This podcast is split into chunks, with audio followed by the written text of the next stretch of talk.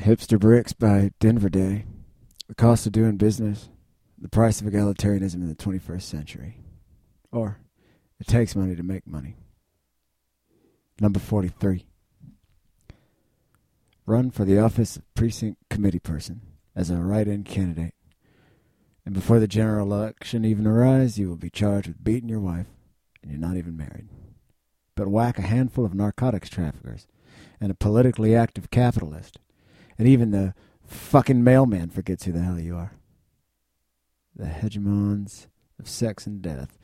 Thus it was becoming clear to me, that autumn in the Mile High City, are not the only hegemons among the cosmogony. For better or for worse, a lot of people, it would seem, are in the service of the wrong damn hegemons, for all practical purposes. As a result of such widely misappropriated allegiance and in-kind support, the often prevailing winds in backwaters such as the earth are generating parameters that are far less than desirable. Most people are so intoxicated and confused that they're unaware of the true dystopian nature of the world around them insofar as that it could actually be fixed. I do concede the point that this little world of ours is rural, cosmologically speaking, and backwaters are backwaters for good and for bad, and it as as you will, and it serves no one to put lipstick on a pig, kind as the pig is. And the issue of class is unavoidable. That is, if you have the political support, then you can be comfortable and unmolested on earth. If not, however, then whoever happens to live upstairs from you uh, would sooner prefer that you die a forgotten death in a slag heap mud pit. Such is human nature when it's subjected to desperation or spoiled. But anyway, the man who died at the hotel's front porch, well, his life and comings and goings in the greater marketplace at large and in general politically is so ubiquitous in light of the political quarter it's given against the backdrop of backdrop of terrestrial backwater. Beautiful as it might be, that his own people didn't even give a shit. Who knows if it was even investigated? I don't think the guy himself even gave a shit. I'm kind of in a position to know. Kind of like Julie's death in some ways, basically. It was good for his career, as it was for Julie's. There, his respective death. And he and his uh, partisans can just grease off elsewhere or continue to grease on here.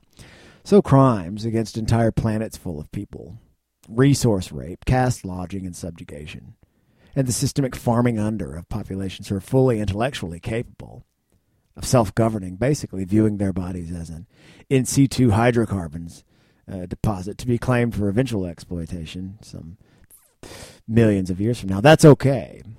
And what we are taught to be uh, view as the highest crime, the uh, the removal of such people like so many rotten teeth, is found in the criminal codes uh, to be capital.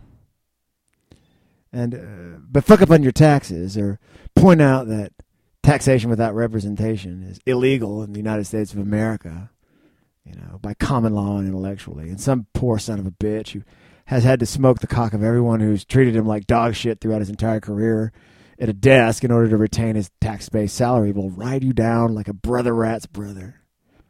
Shoot a politician and who cares?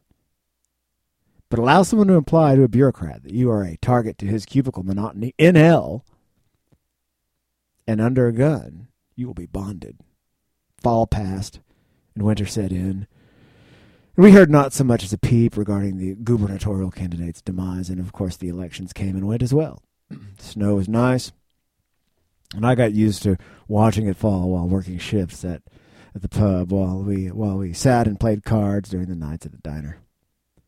Looking at the various known hegemons on the faces of Sam Mary's cards.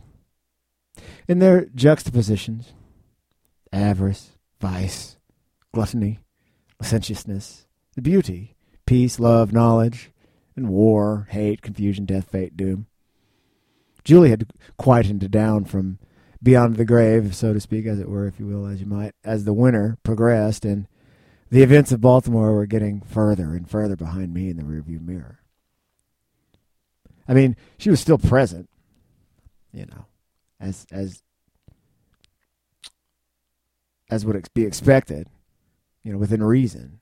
But her mortal personality had more or less had time to meld with those of Sam Mary and Red Chelsea and some infinite, you know, number of personalities and entities into antiquity. And that is essentially illustrative of the nature of time as it relates to the ontological human spirit. Not ontological french fries, the ontological human spirit. In the broader context of time, we are all one.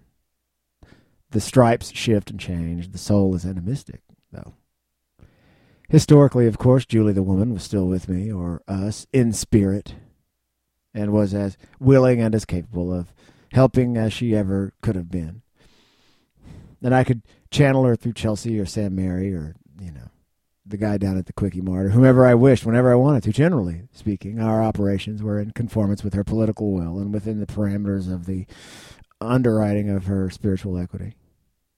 As far as my world went, Julie was at peace. That maybe is the only true meaning of death historically, besides the word, besides just using it interchangeably with change. Historically, the people are uh, on the record, and the currently living are put upon with the temporary task of being alive and carrying on the genome. Can't you pour those at peace like so much ambrosia?